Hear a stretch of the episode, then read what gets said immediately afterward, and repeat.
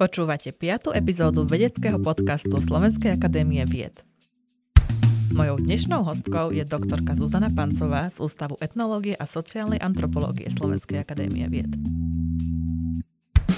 Doktorka Pancová sa výskumne venuje témam, ktoré nás obklopujú každý deň a niekedy si to ani neuvedomujeme. Skúma históriu aj súčasnosť konšpiračných teórií. Zistuje, prečo im veríme a ako veľmi nám zasahujú do života. Taktiež hľadá ideológiu schovanú vo folklóre. Má tri deti a rada chodí do prírody. Oddychuje aj pri filmoch, ale jej výskumné témy ju prenasledujú aj v nich. Podcastom vás prevádza Lucia Molnár-Satinská. Vitajte. Ďakujem pekne. A povedzte mi na úvod, ako sa z vás stala etnologička? Kedy sa vo vás zobudila? Nezobudila sa úplne tak nejak spontánne. Je pravda, že ja som od malička veľmi rada čítala. Doma sme mali veľa kníh, ktoré boli zamerané aj na históriu a preto som tak nasávala nejak e, automaticky tie príbehy historické, ktoré vlastne tam boli popísané takým tým populárnym štýlom. Mala som rada historické romány, proste takú tú literatúru typu Zamarovský alebo pán Dvoržák. Takže toto bolo niečo, čím ma začala história fascinovať. Začala som strašne snívať o tom, že budem egyptologičkou alebo archeologičkou. A držalo ma to aj počas gymnáziálnych štúdií, kde som sa venovala histórii v rámci dejepisného krúžku, Študovala som históriu hebrejského národa a proste takých veľkých civilizácií a strašne som teda chcela byť veľkou historičkou alebo egyptologičkou a podobne. Len bolo treba si vybrať nejakú kombináciu a vtedy mi moja učiteľka dejepisu povedala, že celkom fajn je etnológia. Nevedela som, čo to je, ale povedala, že to je také o tých zvykoch a tradíciách a krojoch a že je to pekné. Mne sa to teda páčilo, že však prečo nie, lebo nevedela som, že či by to bola vhodná kombinácia s jazykom, tak ale táto etnológia sa mi začala pozdávať. A tak som sa na to prihlásila s tým, že viem, že ešte v prvom ročníku, keď som povedala na etnológii, na otázku teda, keď sa ma opýtali, že prečo som išla študovať etnológiu, som povedala, že je to taká pekná pomocná veda historická, takže sa vtedy tá moja pani profesorka zdesila. A ja som to tak ale naozaj brala, že bavila ma história a tá etnológia bola naozaj o tom, o tých sociálnych dejinách skôr. Stále som to brala ako takú pomocnú vedu, až kým som nepochopila, že možno, že tá etnológia sa mi stane osudnou. V momente, kedy som zistila, že to, čo ma najviac bavilo na tej histórii, boli práve príbehy. Neboli to len tie suché dáta, že aj tá schopnosť moja nadchnúť sa pre nejaký historický problém vyplýval z toho, že som za tým videla nejaký príbeh.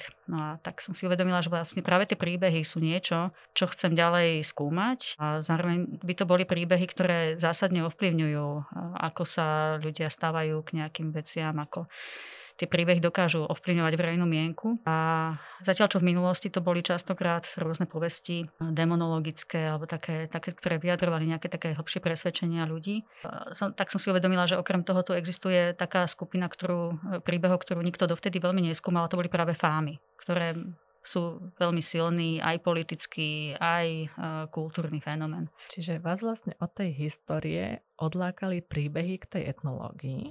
Áno. A Poďme si teda povedať, lebo aj vy ste hovorili, že na začiatku ste si mysleli, že etnológia je o nejakých zvykoch a tak ďalej. Tak aká je vlastne tá súčasná etnológia? Lebo aj ten váš ústav sa pomerne nedávno premenoval z ústavu etnológie na ústav etnológie a sociálnej antropológie. Tak akou premenou vlastne to prechádza tá veda možno v posledných 10 ročiach alebo tak? To pomenovanie etnológia, sociálna antropológia, kultúrna antropológia vychádza z nejakých tradícií tých vedných disciplín. Zatiaľ čo kultúrna antropológia bola disciplína, ktorá sa rozvíjala v Spojených štátoch amerických. Sociálna antropológia v Británii u nás vlastne tá tradícia etnologická vychádzala z národopisných, takých vlastivedných tradícií, alebo teda z takého pozadia toho romantického nacionalizmu, ktorý sa orientoval na výskum takých tých tradičných vidieckých nejakých štruktúr postupom času môžeme teda sledovať, ako tieto disciplíny postupne sa prelínajú, ako čoraz viac prístupov, ktoré sa rozvinuli v kultúrnej alebo sociálnej antropológii sa uplatňujú aj u nás medzi našimi vedcami. A je pravda, že niekedy je to tak akož napomedzi, že ťažko je rozhodnúť, že čo je, kde je tá hranica medzi etnológiou súčasnou a sociálnou a kultúrnou antropológiou je to aj vlastne taký prirodzený vývoj, že v podstate dnes sa sústredujeme na, na problémy alebo na otázky, ktoré si vyžadujú také komplexné ponímanie, že aj ja keď skúmam príbehy, alebo teda tú narrativitu, kedy by som sa možno, že v minulosti skôr venovala nejakej kategorizácii tradičných poverových rozprávaní alebo rozprávok a podobne, tak dnes sa už snažím nejaké také komplexnejšie vysvetlenie, kde je potrebné brať do úvahy možno aj nejaké psychologické vplyvy a analýzy, ktoré si vyžadujú poznanie práve sociálno-antropologického typu. Pre mňa je teda fascinujúce, že vlastne to nie je nejaké zberateľstvo, hej, zaoberáte sa príbehmi, ale tá veda v tom je to, že to analizujete, vysvetľujete, Možno by sme mohli povedať, že váš ústav patrí k tým naozaj najšpičkovejším v rámci Slovenskej akadémie vied, lebo v rámci akreditácie, ktorá bola uskutočnená pred pár rokmi a bolo to vlastne také hodnotenie nezávislého aj medzinárodného panelu hodnotiteľov, tak vy ste dopadli ako jeden z najlepších, z dvoch najlepších ústavov celej Slovenskej akadémie vied. Prečo to tak je? Prečo je ten váš ústav taký výnimočný? Prečo si zaslúžil také kvalitné hodnotenie? Tak ono samotné zdôvodnenie je prítomné a dostupné, teda tie, tie kritéria, ktoré boli hodnotené. Ja si myslím, že je to aj kombinácia teda jednak kvalitného kolektívu, ktorý tam máme a kvalitného manažmentu, kedy vlastne je potrebné neustále pozerať na to, kde sú naše silné a kde sú aj naše slabé stránky a vlastne neustále reagovať práve na to, aby sme tie slabé stránky vedeli vylepšovať a treba ísť naozaj s dobou a v komunikácii vlastne s tými medzinárodnými nejakými štandardami. Hovoríte, že je to aj o skvelom týme. Aké sú vaše domáce vzory medzi buď etnológmi, etnologičkami, sociálnej antropológii? Jedna vec je, sú tie ľudské vzory, že aký, aký človek a vedec by som chcela byť po tej ľudskej stránke, tak je tu viacero kolegov, bola tu moja školiteľka, dajme tomu, mnohí moji výborní kolegovia a na druhej strane, ale vedecky som mala tú výhodu možno, že som bola aj na pracovisku v Gettingene, kde bola skvelá antropologička Regina Bendix, ktorá bola pre mňa takým vzorom veľmi dobrej antropologičky a, a folkloristky v jednej osobe. A myslím si, že veľa mi dalo aj štúdium histórie, ešte počas vysokej školy. Veľmi rada som chodievala na prednášky pána profesora Holeca, ktorý dodnes teda rada čítam jeho knižky a ktorý vedel históriu podať práve aj takým štýlom, aby z toho bol aj dobrý príbeh. Čiže jeho aj knižky prednášky boli pre mňa veľmi, veľmi inšpiratívne. Dobre, tak poďme naspäť ku tým vašim témam. Už ste sa tak dotkli, že vlastne sa venujete príbehom, potom tým fámam. Vy ste napísali aj knihu Konšpiračné teórie, témy, historické kontexty, argumentačné stratégie. Možno si najprv poďme tak vysvetliť tie pojmy, lebo teraz sa to na nás veľmi často valí, aj v tých médiách sa na nás valia, že konšpiračné teórie, hoaxy, fámy, fake news, všetky tieto veci. Tak čo je to, čím sa vy zaoberáte vo výskumne? No, už som naznačila, že v podstate FAMI ako taká široká skupina je pre mňa zaujímavá vo všeobecnosti. Je pravda, ale zároveň aj tá, že v poslednej dobe sa najviac venujem konšpiračným teóriám. Teda to sú FAMI, ktoré v sebe obsahujú práve ten prvok sprísahanecký. Sú to sprísahanecké teórie, ktoré hovoria o nejakom ohrození nejakou skupinou, ktorá teda buď je tajná, je to nejaký tajný spolok v pozadí, alebo je to skupina, ktorá je viditeľná, ale jej skutočné pôsobenie je utajované, čiže my vidíme len nejaký povrch, ale oni v skutočnosti robia niečo iné. Čo je vlastne skupina príbehov, ktorá vie byť e, veľmi e, vďačná jednak aj v politickej propagande, ale aj v umení, v literatúre, vo filme. Čiže má veľmi široké uplatnenie spoločnosti a častokrát to aj spolu komunikuje práve tým, že vlastne ľudia tie mnohé motívy už poznajú, možno aj z nejakého spracovania umeleckého tak im to je blízke a možno na to dobre počúvajú práve, aj keď sa to pretaví do nejakej politickej propagandy. A samozrejme, hypotézy, prečo ľudí práve priťahujú takéto typy príbehov, sú veľmi komplexné, akože tam naozaj môže byť viacero e, nejakých dôvodov, prečo niekto uverí nejakej konšpiračnej teórii, ktorá sa zdá niekomu inému úplne šialená. Takže toto, toto je niečo, čo chcem nejakým spôsobom skúmať aj ja, prečo niektoré typy príbehov sú príťažlivejšie, prečo niektoré typy konšpiračných teórií a niektoré typy fám a dezinformácií sú úspešnejšie ako iné. Ako to teda funguje v tej histórii, že sú nejaké opakujúce sa teda motívy a len sa mení ten šat, alebo sú úplne rovnaké? Alebo povedzme si aj nejaké príklady ako keby tých konšpiračných teórií aj z minulosti. Konšpiračné teórie často pracujú s nejakou emóciou, emóciou strachu, pričom tá emócia strachu vyplýva z takých niekedy, niekedy úplne bazálnych až púdových záležitostí, že v podstate bojíme sa o deti. Veľmi často tie konšpiračné teórie obsahujú prvok, že nás tu niekto ohrozuje práve tým, že nám idú e, zabiť deti. Narážam tým napríklad na klasické antisemické príbehy o rituálnych vraždách, kedy Židia mali údajne kradnúť deti a zabíjať ich rituálnym e, spôsobom. Tak e, niektorí vidia, že vlastne v súčasnosti sa to možno pretavilo do iných príbehov o kradnutí detí napríklad bielými dodávkami alebo čiernymi sanitkami a podobne. Že zase je tu nejaký motív nejakých sprísahancov v pozadí, ktorí útočia na, na to najdrahšie, čo máme, teda na naše deti. Pred pár rokmi vypukla kauza Pizzagate v Spojených štátoch amerických, ktorá okrem iného teda obviňovala demokratickú stranu a, a Clintonovcov zo sprísahania proti Amerike a pozadí zaznelo, že Hillary Clintonová je na čele nejakej e, zločineckej organizácie, ktorá v pizzeriách e, unáša a zabíja deti. Že vlastne zase sa tam objavil ten prvok, že vidíme, že častokrát to funguje ako keby takým folklórnym spôsobom, že nejaký príbeh vytvorí novú variantu, aktualizuje sa, ale tá podstata, že je tu niekto, akože čo už horšie môže byť, ako že nám niekto zabije deti, tak ten príbeh, tá prisahanická schéma je postavená práve na tomto, že niekto je až taký netvor. Čiže vlastne vďaka tomuto sa dokáže tá konšpiračná teória stať takou rozbuškou pri vyvolávaní skupinových konfliktov. Je to vlastne niečo veľmi nebezpečné z tohto pohľadu, ale zároveň veľmi bežné, hej, že máme to tu možno od antiky až do súčasnosti. Čo robíte vy konkrétne, keď sa stretnete s niekým, o kom zistíte, že, že verí takýmto konšpiračným teóriám? Ako k tomu pristupujete?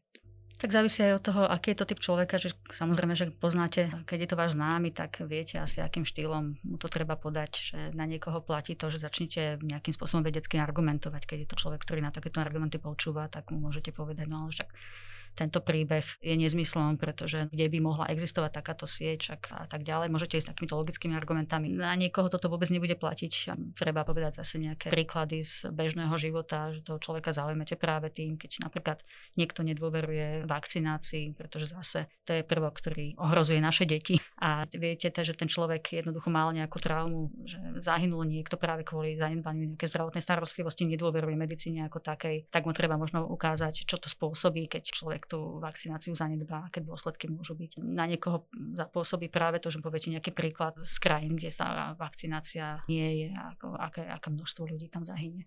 Čiže ono ťažko povedať. E, niekto naozaj, keď už je e, v tom štádiu, že nedôveruje oficiálnej ani medicíne, ani vede, ani, ani médiám a žije v tom konšpiračnom svete, tak tam už veľmi ťažko preniknete s ocičím, pretože ak sa postavíte do pozície vedca, ktorý mu ide povedať, že jeho uvažovanie je absolútne nesprávne, no tak tam naraz narazíte, no však veda je takisto skorumpovaná, veda je takisto v spároch nejakého sprísahania, tak tam už e, tá argumentácia jednoducho končí. Ale čo to znamená, že tých ľudí necháte tak, alebo snažíte sa ich nejak presvedčiť? Vy už ste sa dostali nejakého konfliktu takéhoto s niekým? Do vyloženého, ja nie som veľmi konfliktný človek, čiže keď vidím, že, že jednoducho narazím, tak e, poviem si svoje, ale snažím sa byť nekonfliktná. Zároveň nechcem naozaj vystupovať e, nejakým spôsobom autoritatívne v tom zmysle, že čo mi máš ty čo hovoriť, ja som vedec, ja viem viac, alebo ja mám toho naštudovaného viac a teda neberiem tvoje argumenty.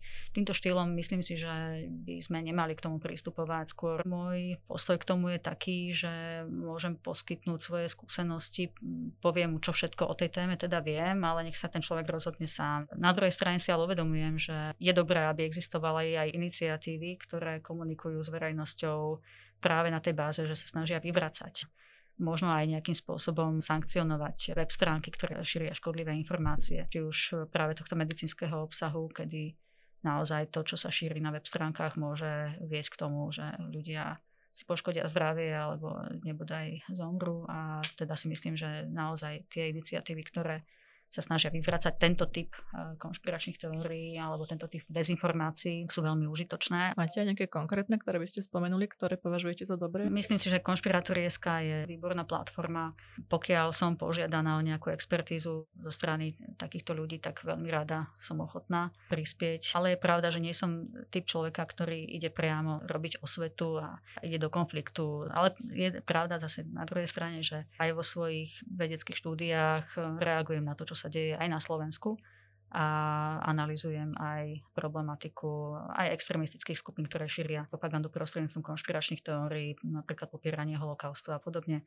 Venujem sa tejto téme a myslím si, že aj ten základný výskum môže prispieť k tomu, že nejakým spôsobom zistíme, prečo to tí ľudia robia, prečo je pre niekoho príťažlivé šíriť práve takýto typ ideológií. Vy ste taká zmierlivá a citlivá, že rozprávať sa s tými ľuďmi a tak, ale myslíte si, že to má mať teda nejaký legislatívny rámec a majú tí ľudia, širiteľia byť postihovaní e, zákonom a trestaní? Áno, samozrejme si myslím, že pokiaľ už niekto tým svojim konaním prekračuje tú hranicu, že vlastne je nebezpečný pre menšiny alebo pre ľudí, ktorí e, sú predmetom týchto konšpiračných teórií a dezinformácií, tak určite to treba zastaviť, treba tomu spraviť hrádzu. Práve kvôli tomu som otvorená akékoľvek konzultácie a ak by som mohla pomôcť týmto štýlom, že vlastne sledujem ten vývoj v oblasti konšpirácií alebo konšpiračných teórií alebo dezinformácií, tak vždy som ochotná Zároveň, keď sledujem statusy napríklad na sociálnych sieťach, ktoré sú vyložene nenávistné, tak sa snažím aj ja zasiahnuť. Ak je v moci, tak aj nahlásim, dajme tomu, keď vidím takýto status, ktorý je extrémne nebezpečný. A zvyknete aj komentovať na sociálnych sieťach niečo, že zapájate sa do tých diskusí? Ale ako súkromná osoba, tak áno. Áno, áno. áno. Hej? Áno, ste ten typ. Samozrejme, nejdem do úplného konfliktu, ale keď eh, vidím, že mám šancu prispieť nejakým poznatkom, tak áno. A už sa mi aj stalo, že párkrát v tej debate sa to posunulo ďalej, že mnohí ľudia si nej dokážu zobrať niečo k srdcu a uvedomiť si, že áno, že tuto som asi vedla. Tak to je veľmi pozitívne, ak, ak dokážete nejakým komentárom zmeniť. Áno, to sa, ako zistila som, že nie je to také beznádejné. Je pravda, že ten pomer takých tých neúspešných mojich pokusov a tých úspešných je, je v, v prospech teda tých neúspešných. Je to dané samozrejme tým, že človek v diskusii častokrát sa nesnaží nejakým spôsobom zvažovať, čo je lepší a čo je horší argument, ale skôr si potrebuje potrebuje potvrdzovať to svoje presvedčenie, s ktorým do tej debaty už ide. Je to prirodzené ľudskej psychike, že samozrejme máte pocit, že vy ste ten dobrý a ten čítanejší a, a tak ďalej, čiže máte právo na tie svoje názory a keď vám niekto mm, vlastne robí prekážku v tom, tak častokrát bez rozmyslu ho vnímať ako nepriateľa. Čiže ono, tá tendencia k seba potvrdzovaniu je veľmi, veľmi častá aj pri šírení dezinformácií. Vy ste spomínali, že často tým obsahom tých konšpirácií sú tie deti, lebo o tých sa akoby najviac bojíme.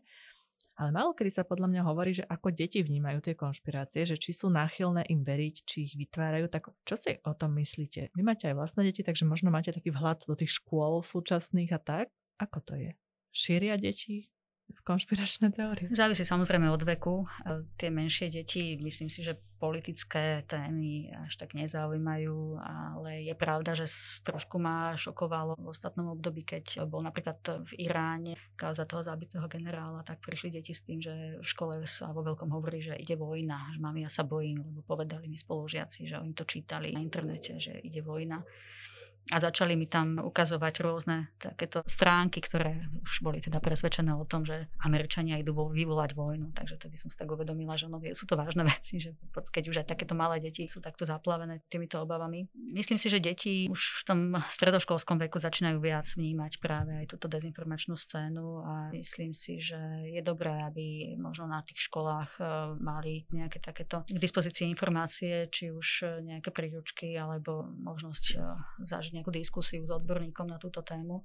Na druhej strane je pravda, že častokrát je problém zholiť vhodnú formu práve v tomto životnom období, kedy deti majú prirodzenú tendenciu k nejakej rebelii alebo nejakému vzdoru voči autoritám, tak keď tam niekto príde a začne im hovoriť, akým spôsobom majú browsovať po internete a ktoré stránky sú dobré a ktoré sú zlé a tak ďalej, tak ono to môže spôsobiť aj opačný efekt, že aj si pozriem teda, čo je zaujímavé na týchto stránkach, o ktorých mi hovoril ten človek. Myslíte si, že by to malo byť na pleciach školy, že vlastne v tom vzdelávacom systéme by to malo mať svoje miesto ako keby nejak chrániť tie deti a učiť ich, ako zaobchádzať s týmito informáciami? Myslím, že tá, áno, táto, tento typ gramotnosti by mohol byť aj súčasťou osnov na školách, ale myslím si, že zároveň je dobré, keď sa tá škola nespolahne, aj keď si je vedomá toho, že nemá možno že na to takú výbavu, tak je dobré, aby zavolala nejakého odborníka zorganizovali tie besedy, pretože mám ohlasy aj veľmi pozitívne od kolegov alebo teda známych, ktorí boli na takéto diskusii ohľadom holokaustu, popierania holokaustu na stredných školách a malo to veľmi, veľmi dobrú odozvu. Keď sa to vie, keď jednoducho ten človek má cit pre to, ako s tou mládežou pracovať, čo nie je jednoduché a môžem povedať, že pre vedcov to takisto je dosť vážna téma, akým spôsobom komunikovať tie svoje poznatky voči verejnosti a voči mládeži zvlášť, pretože tam treba jednoducho vedieť pracovať aj s tou psychikou tých detí. A je to niečo, čomu sa možno, že musíme učiť aj my, my ako vedci. Vaše deti majú 15, 13 a 11 rokov, takže tiež sú v tom veku, že sa ich to môže dotýkať. Ako to riešite vo vašej rodine? Ako ich chránite pred tými konšpiračnými teóriami? Nesnažím sa ich chrániť, teda, že nepozeraj takýto obsah a podobne, skôr sa o tom rozprávame. Keďže deti už toto v mojej práci vedia, tak myslím si, že oni už tušia, čo to konšpiračné teórie sú. Na druhej strane nemyslím si, že by konšpiračné teórie v zásade vo všeobecnosti boli niečo nebezpečné, prečím treba deti chrániť a varovať a vystriehať ich. Je dobré, keď skôr ľudia vo všeobecnosti, teda netýka sa to len detí, pochopia, ako tá konšpiračná teória funguje, ako, ako funguje na našu, ako vplýva na našu psychiku. Je pravda, že to, že niečo je konšpiračnou teóriou, tak to ešte neznamená, že to musí byť niečo, niečo negatívne alebo vymyslené. Pretože konšpiračná teória, tá aspoň teda tak, ako je široko zadefinovaná, v širšej definícii je to proste neoverená správa, ktorá eventuálne sa môže ešte ukázať, že je na nej mnoho pravdy. Je pravda, že aj dezinformácie ako také sú častokrát zmesou aj pravdy, aj polopravdy, aj vyloženej lži a závisí od toho, ako je to vo výsledku zacielené, aby to fungovalo na verejnú mienku, akým spôsobom sa to dá zneužiť. Ale aj pri tých deťoch skôr sa im snažím vysvetľovať, že áno, táto konšpiračná teória asi nebude pravdivá, pretože pozri sa, je to v podstate len variant toho, čo sa tu šírilo. Pokiaľ mám k dispozícii nejaké fakty, tak sa o tom rozprávame, ale pokiaľ sa teda jedná o konšpiračné teórie, ktoré sú vyložene také, že vyvolávajú nejakú, nejaký konflikt, nejakú, nejakú nenávisť, tak to sa im snažím vysvetliť, že keď cítite, že to vlastne speje k tomu, že máte tendenciu potom nenávidieť niekoho, tak uh, tam treba byť opatrný. Myslíte, že to berú Nesnažia sa nejak rebelovať práve naopak voči tomu? Nie, myslím, ako moje deti nie, neviem, ako je to inde. Je zase pravda, že mám taký pocit, že skôr tak násávajú od nás tie informácie, že nemajú pocit, že by voči nám museli nejakým spôsobom vystupovať. Možno v iných rodinách to funguje inak. Možno, že zložitejšia situácia, keď e, je nesúlad medzi rodičmi alebo medzi generáciami, že starí rodičia, dajme tomu, majú iný postoj voči rôznym dezinformáciám ako rodičia a potom dochádza v tých rodinách k výmenám a deti možno zostanú zneistené, teda kde je pravda. Ale možno, že to je na niečo aj dobré, že vlastne takto funguje naozaj život. Že človek, keď si žije vo svojej bubline, má pocit, že rovnako ako ja, predsa myslí každý, kto je normálny, tak nie je možné, aby aby ten, koho si vážim, mal iný názor na niektoré zásadné veci. Jednoducho treba byť pripravený na to, že naozaj ľudia majú rôzne dôvody, prečo niečomu veria a niečomu neveria. A nesúvisí to ani so vzdelaním, že by nejakým spôsobom som vedela povedať, že áno, vďaka vzdelaniu zabránime tomu, aby ľudia vzdielali nejaké nezmysly. Nie je to tak, pretože my sme bytosti, ktoré sú aj racionálne, ale aj emocionálne. A prečo niečo zdieľame a čomu niečo veríme, tak môže to mať nejaký hlbší dôvod psychologický a nemusí to súvisieť s tým, že máme len málo informácií. Ja si myslím, že informácií je momentálne dosť. A aj ten internet, tak ako nám veľa informácií vie sprostredkovať, zároveň tam máme aj množstvo nástrojov na to, ako si veci overovať. Ale to, že niekto nechce si tie veci overiť alebo nechce uveriť nejakej argumentácii, tak to už nesúvisí s tým, že by to nemal k dispozícii pozícii, ale k tomu, ale súvisí to s tým, že jednoducho nechce. A mňa by ale zaujímalo, lebo to je taká väčšiná otázka, že ako sa dá sklbiť tá kariéra vedkyne špičkovej, ako ste vy, s rodinou. A ako sa to podarilo vám a prípadne ak máte nejaký odkaz pre mladšie vedkyne, ktoré teraz začínajú s rodinou, ako sa to dá? Asi všeobecný návod neexistuje, treba mať e, samozrejme istú výdrž a šťastie na ľudí, na podporu teda rodiny. Je isté, že každý má iné podmienky. Ja mám to šťastie, že vlastne veľa vecí viem robiť aj z domu, Zároveň, že mám deti relatívne zdravé, že tam nie sú žiadne komplikácie. Každá matka vie, aké je to zložité, keď je tam veľmi silná už aj fyzická únava, málo, málo spánku a podobne. Je pravda, že aj ja som obhajovala práce práve v štádiu tehotenstva alebo s malými deťmi a podobne, tak e, je to nesmierne vyčerpávajúce, ale dá sa to. Zároveň bola podpora aj zo strany pracoviska, bez toho by to nešlo. Čiže treba mať aj šťastie na ľudí okolo seba, na prajné prostredie. Podelíte sa s nami o skúsenosť, že tento rok, keď človek musí byť veľa doma zatvorený v rámci karantén, rôznych opatrení, zatvárali sa školy. Ako to funguje teda potom u vás, keď máte aj doma aj deti, aj musíte pracovať? Ako sa to dá? Tak v súčasnosti našťastie iba jedno dieťa, keďže to už chodí na strednú školu, takže to je relatívne samostatné už pri online vyučovaní chýba jej kolektív, ale ako v zásade to ide. Horšia situácia bola naozaj na jar, keď som mala doma tri deti, ja som bola na home office a delili sme sa spolu o techniku. Zároveň e, tie školy naozaj neboli pripravené na tú situáciu, robili čo mohli pani učiteľky aj učitelia, ale je pravda, že tým deťom chýbala tá škola, hlavne v nižších ročníkoch. Bolo to evidentné, že boli ochudobnení oveľa. Preto nebola som ani teraz v tejto situácii šťastná, keď sa teda vracia ďalšia vlna, lebo je to nápor aj pre deti, aj pre rodičov, aj pre učiteľov. A na druhej strane nás to možno, že niečo naučí. Naučíme sa zručnostiam, ktoré by sme inak ani netušili, že také máme. Deti sa naučia možno trošku samostatnejšie fungovať a musia si naozaj začať zodpovedne deliť čas. Zároveň možno ja ako rodič som nutená viac vidieť do toho, čo vlastne deti preberajú v škole a sa do toho zapojiť, čo možno nie je úplne na škodu. Rubrika Buď alebo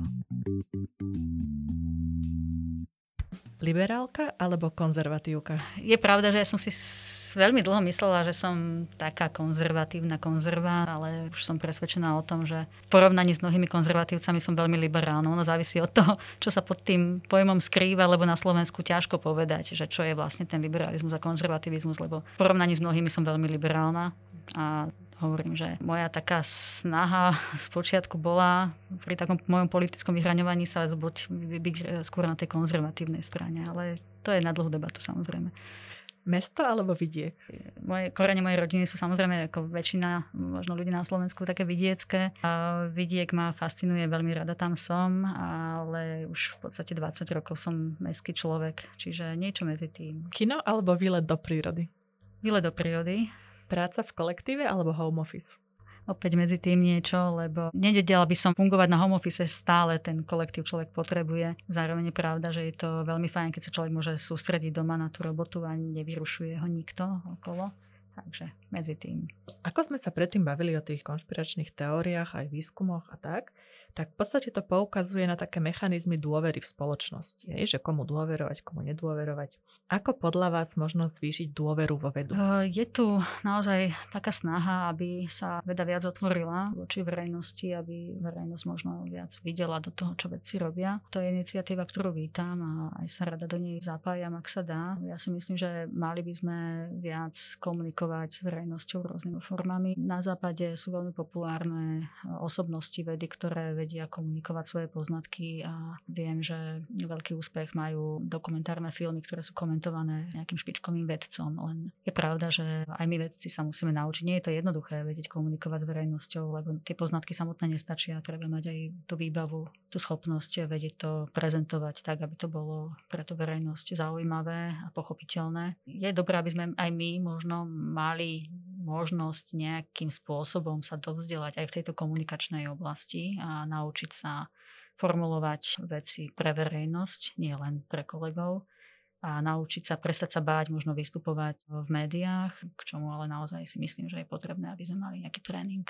Teraz v týchto pandemických časoch máme rôzne typy autorít. Máme vedecké autority, nejaké politické autority, ktoré ovplyvňujú náš vlastne každodenný život. Myslíte si, že potrebujeme dôverovať politikom a na základe čoho im môžeme dôverovať?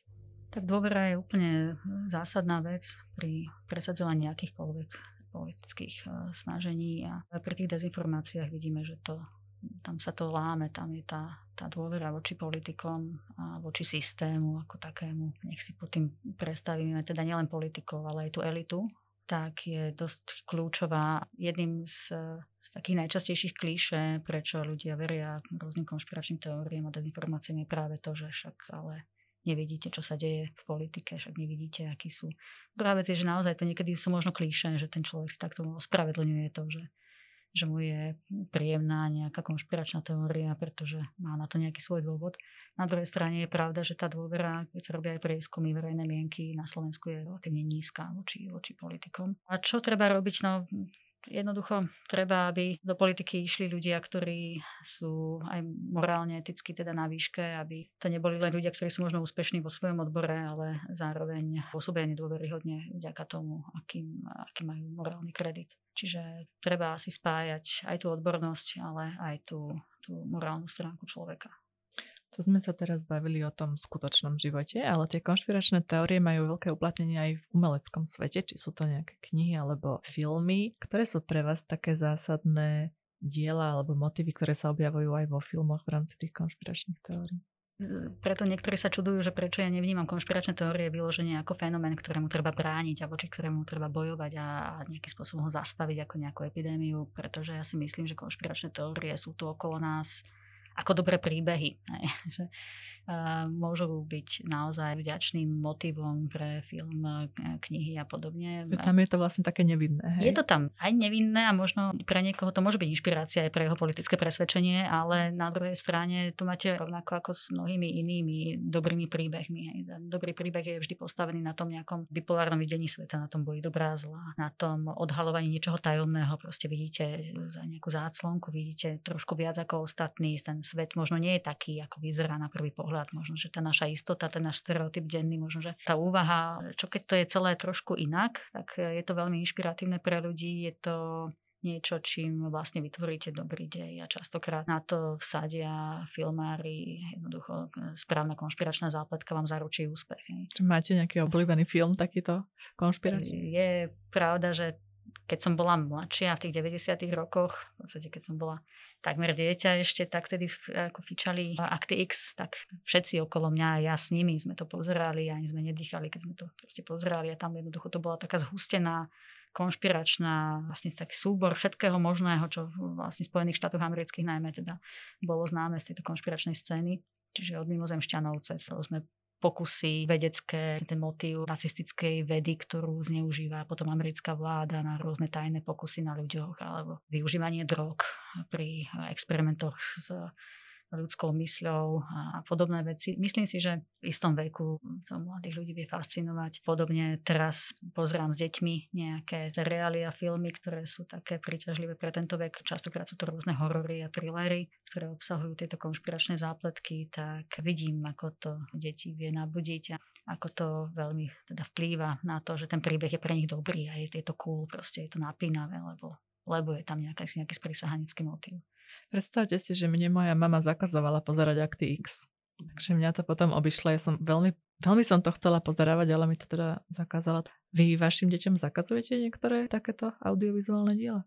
Možno, že aj tým, že mne rodičia veľa nezakazovali, že ja som vlastne nebola kontrolovaná v tom, čo čítam a čo pozerám, za čo som im ale svojím spôsobom vďačná, lebo nemám pocit, že by ma to nejak negatívne poznačilo. Bola som najmladšia a tým pádom popri tých starších súrodencoch som s nimi pozerávala, možno aj čo by niekto povedal, že je to nevhodné pre ten vek, tak ja som do seba nasávala úplne všetko. Tak e, mám pocit, že mne to dalo istý rozhľad. Nejakým možno zázrakom, neviem, som človek, ktorý sa nedokáže pod vplyvom toho natchnúť pre nejakú ideológiu ideológiu alebo vieru v nejaké nadprirodzené síly alebo podobne, že skôr získavam taký nadhľad nad tým, že áno, vidím, čo všetko existuje v tej ľudskej fantázii, viem, čo, o čom všetkom si ľudia vedia rozprávať tie príbehy, ale to neznamená, že by som sa stala vyznávačom takýchto nejakých predstav nadprirodzených a podobne. Aj na vysokej škole sa mi tak čudovali, že prečo sa venujem téme, ktorá by ma mohla zviesť, ja neviem, nejakým psychickým problémom, by som z toho niečo mohla mať. Téma mojej diplomovej práce boli predstavy o nadprirodzene a o nadprirodzených bytostiach a podobne. A možno je to také nejaké šťastie, že nie som ten typ, ktorého by to priťahovalo do tej míry. Ako baví ma to z hľadiska takého záujmu, takého vedeckého záujmu možno, alebo z takej zvedavosti, ale nie som ten typ, ktorý by sa na to upel do tej míry, že by som tomu podľahla. Rubrika Veda versus viera. V čo veríte? Ak sa pýtate na náboženské predstavy alebo iné predstavy, to je to proste taká dosť komplexná zase otázka. Človek do istej miery má veriť aj v sám seba. Priznávam, že som aj veriaci človek, čiže verím aj v niečo, čo ma presahuje. Snažím sa veriť aj v nejaké morálne zásady, je to veľmi, veľmi všeobecná otázka, takže ťažko povedať, že mám nejakú vyhranenú vieru v niečo, čo, čím by som bola nejaká špecifická. Priniesla vám veda nejaký výnimočný zážitok? Možno nejaké miesto, kam ste sa dostali vďaka svojej práci alebo niečo takéto? Veľmi zaujímavé pre mňa boli terénne výskumy v slovenských lokalitách. V zahraničí som nerobila terénny výskum, ktoré boli pre mňa naozaj takým zážitkom v tom zmysle, že človek nejak začal lepšie rozumieť ľuďom, s ktorými sa bežne nestretáva. Tie rozhovory s rôznymi generáciami sú veľmi obohacujúce. A pre mňa človeka, ktorý je pomerne introvertný, to bola veľká výzva samozrejme ísť e, do terénu, osloviť e, cudzích ľudí, pýtať sa ich na pomerne intimné veci, tak to je niečo, čo je pre túto disciplínu asi špecifické pre etnológiu, myslím, a aj, sociálnu kultúrnu antropológiu. Je to niečo úplne iné, ako robiť v laboratóriu alebo proste sedieť za počítačom a o niečom premýšľať. Tá, táto priama interakcia s ľuďmi, tá, je to veľký stres na jednej strane. Musíte pamätať na veľa vecí, jednoducho chcete od nich dostať nejaké výpovede, zase na druhej strane e, nemôžete ich nejakým spôsobom poškodiť tým, akým spôsobom spracujete tie ich výpovede. Musíte myslieť na to, aké dôsledky môže mať to, čo napíšete o tom, o tom teréne. Čiže snažíte sa síce ich anonymizovať, na druhej strane musíte jednoducho si dávať pozor aj na to, aby ste nepoškodili ten svoj výskum, aby bol naozaj autentický. Toto je niečo, čo tá moja disciplína, v čom je aj pekná, aj náročná, čo bola teda aj pre mňa najväčšia výzva počas začiatku môjho štúdia, keď jednoducho vás vypustia v nejakej neznámej obci a, a musíte ísť do toho terénu. Toto je pre mňa veľmi zaujímavá vec a Ďalšia vec, že aj tá možnosť tých zahraničných štipendií a, a pobytov, kde naozaj vnímate tie veľké rozdiely medzi univerzitami, medzi tým vedeckým prostredím. Ja som bola fascinovaná naozaj napríklad univerzitou v Göttingene a tými možnosťami, ktoré tam človek mal oproti tomu, čo som mala tu. V tomto zmysle som veľmi vďačná za to, že som to mohla zažiť. A samozrejme aj tie interakcie s kolegami v zahraničí. Je to veľmi inšpiratívne. Keby ste neboli etnologičkou, ktoré iné vedné odvetvie by ste si vybrali, keby ste mali byť inou vedkyňou? Ja už som naznačila, že som začala študovať vlastne históriu, čiže história je pre mňa veda, ktorá ma doteraz baví a aj vo voľnom čase si čítam knižky našich historikov. Zároveň sa priznám, že som chcela byť aj prírodovedkyňou. A aj som sa hlásila na prírodovedeckú fakultu. V jednej som robila primačky aj na históriu a etnológiu, aj na prírodovedeckú fakultu, ale vzali ma na tú históriu. Venovala som sa viac tej histórii, priznám sa, ale aj tá prírodoveda mňa zaujímala. A je nejaká veda, ktorú by ste nerobili, ani keby vám veľmi dobre zaplatili? Áno, áno, to je matematika, určite. Toto je môj handicap, to priznám, že e, napriek tomu, že som bola relatívne akože dobrá žiačka na základnej škole, tak na strednej škole som pochopila, že matematika nie je, nie je pre mňa, že jednoducho pokiaľ matematike už ide o riešenie nejakých zložitejších problémov, tak tam končím. Obdivujem veľmi matematikov, dokonca som si jedného vzala za manžela, ale, ale matematika mi nejde. Keby ste zrazu mali hodinu voľného času, takého úplne pre seba, mohli by ste byť kdekoľvek, čo by ste robili s takou voľnou hodinou? Pre mňa veľký relax naozaj príroda. Čiže asi by som sa rada ocitla na nejakom peknom mieste, niekde v horách. A aj keď tá hodina by bola krátka, to je pravda, na také niečo ale je fakt, že pre mňa najlepšia dovolenka alebo najlepšie trávenie voľného času je niekde, niekde v prírode, niekde v takej divokejšej prírode.